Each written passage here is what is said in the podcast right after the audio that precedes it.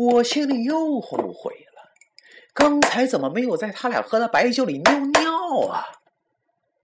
我浑身打颤，全身都湿了，真冷。我问杨旭冷不？杨旭说不冷。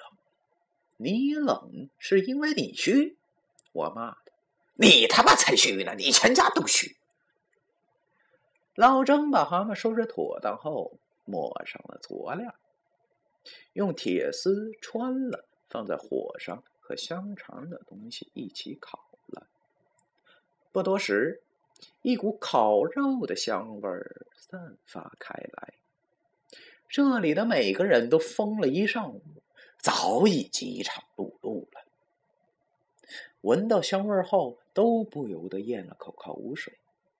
老贾呵呵的拿出了啤酒、白酒后，跟大家说：“开桌吧，还等啥呢？”其实不用他说，我们也都开始吃上了。由于大家都很尽兴，所以女生们也都喝了酒。别看这些女生平时都装的斯斯文文的。可是酒劲儿一上来后，竟然一个比一个疯，一个个抓起蛤蟆，连头都不摘就往嘴里送，挺佩服他们的。这时候也没了女生的形象，还边吧唧嘴边骂：“操，真他妈的烫！”过了一阵儿，我有点喝多了，头有些晕，忽然间有了尿意。喝啤酒的人大多都知道，喝酒有走肝和走肾两个类型。不巧的是，我就是属于走肾型的选手，喝次酒得去好几趟厕所。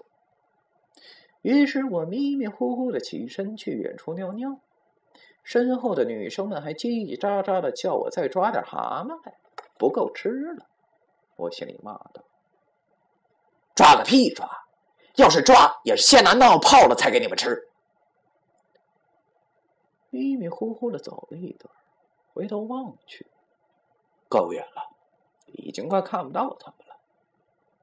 就把裤子解开后，往河边的水里放水。尿完后，照例打了个冷颤。